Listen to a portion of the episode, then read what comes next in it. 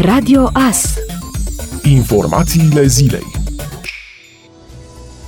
a treia etapă de relaxare a măsurilor impuse pentru limitarea pandemiei de COVID-19 a început din 15 iunie în România și presupune reluarea mai multor activități. Astfel, sunt redeschise molurile, piscinele exterioare, sălile de fitness și se reia activitatea centrelor de tratament balnear. De asemenea, s-a decis redeschiderea creșelor, grădinițelor și a after school-urilor, însă nu au fost publicate norme privind derularea acestor activități în siguranță, pe baza unui algoritm stabilit de specialiști nu mai sunt obligate să stea în izolare sau în carantină persoanele care vin din anumite țări, traficul aerian cu statele respective fiind reluat. Guvernul a decis că se rea traficul aerian spre și dinspre Austria, Bulgaria, Cehia, Cipru, Croația, Elveția, Germania, Grecia, Islanda, Letonia, Liechtenstein, Lituania, Malta, Norvegia, Slovacia, Slovenia și Ungaria. De asemenea, persoanele care vin din aceste țări nu mai sunt obligate obligate să stea 14 zile în izolare la domiciliu sau în carantină, aceste state având în ultimele două săptămâni număr redus de cazuri la milionul de locuitori. Tot din 15 iunie se mărește la 6 numărul de persoane care nu locuiesc împreună și care pot participa la activități recreative și sportive desfășurate în aer liber, respectiv ciclism, drumeții, alergare, canotaj, alpinism, vânătoare, pescuit și alte activități recreative și sportive desfășurate în aer liber. Evenimente Evenimentele private în spații închise se pot organiza cu participarea unui număr maxim de 20 de persoane, în timp ce evenimentele private în spații deschise se pot organiza cu participarea unui număr maxim de 50 de persoane. Se mărește la 6 numărul de persoane care nu aparțin aceleiași familii și pot circula ori forma grupuri pietonale, a mai decis guvernul în condițiile în care până acum grupurile puteau fi formate din maxim 3 persoane care nu fac parte din aceeași familie.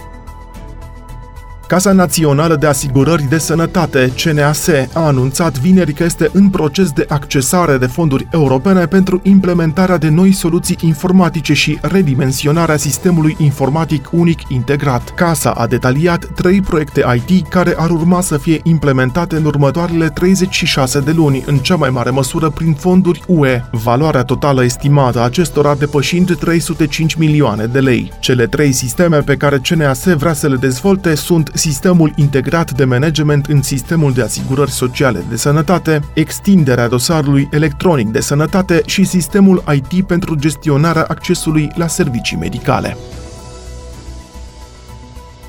Premierul Ludovic Orban a declarat că a discutat cu patriarhul despre redeschiderea bisericilor, însă această decizie trebuie luată cu precauție maximă, el adăugând că e necesar ca răspândirea virusului să fie la nivel minim. Am discutat în zona religioasă cu prefericitul patriarh și cu alți lideri religioși și le-am spus că vom deschide la un moment dat, că e important pentru oameni, dar această decizie trebuie luată cu precauție maximă și când extinderea virusului e foarte scăzută. La biserică e un spațiu închis în care care oamenii stau aproape, nu poți să te duci cu jandarmii să verifici dacă e respectată distanța fizică. E și o chestie de autoreglementare a bisericii, a spus premierul la B1 TV, citat de Mediafax. Șeful executivului a subliniat că are încredere în biserici că au putere de organizare. Preoții nu pot să oficieze slujba cu masca pe figură, cei care cântă în cor nu pot cânta cu masca pe figură. Dacă unul este bolnav, poate răspândi virusul. Eu am încredere în biserici că au putere de organizare, dar există acest risc, a mai spus Orban. Compania Tarom reia zborurile comerciale pe mai multe rute din Uniunea Europeană. Astfel, se operează din nou în condiții normale spre și dinspre Grecia, Atena, iar la întoarcere nu va mai fi necesară izolarea sau carantina. De asemenea, pe parcursul săptămânii sunt programate curse comerciale către Viena, în Austria și Germania cu Frankfurt și München. Pe de altă parte, tot pe parcursul săptămânii sunt programate zboruri speciale către Amsterdam, Barcelona, Bruxelles, Londra și Madrid.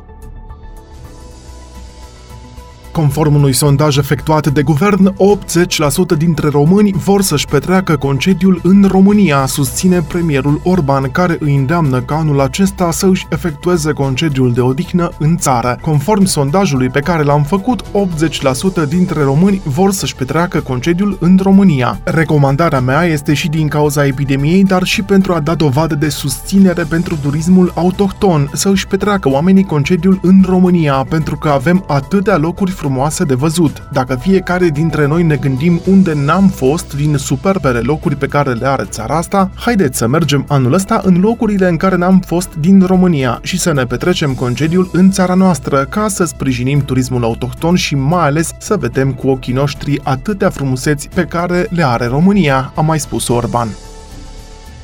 Fostul portar Helmut Ducadam a declarat că decizia de a demisiona de la FCSB a fost justificată după ce Gigi Becali a spus despre el că era cel mai neimportant om din club. Faptul că eram considerat cel mai neimportant om din cadrul clubului înseamnă că decizia mea din seara asta mă scutește de alte comentarii. Eu pe Facebook am pus o postare în care îi mulțumesc domnului Becali și din partea mea și a familiei mele pentru cât m-a ajutat în această perioadă și cu asta colaborarea și aventura mea s-au terminat. Nu mă văd la alt club. Pentru mine, activitatea asta de lângă o echipă de fotbal s-a încheiat definitiv. Nu mă duc la nicio altă echipă, a declarat Ducadam la Digisport. Gigi Becali a declarat că nu el l-a împins la demisie pe Helmut Ducadam și dacă i s-a redus cu cea mai mare proporție salariul fostului portar, s-a făcut din cauza faptului că era cel mai puțin important din club. Helmut Ducadam avea un salariu de 2000 de lei la FCSB după o reducere de 50%.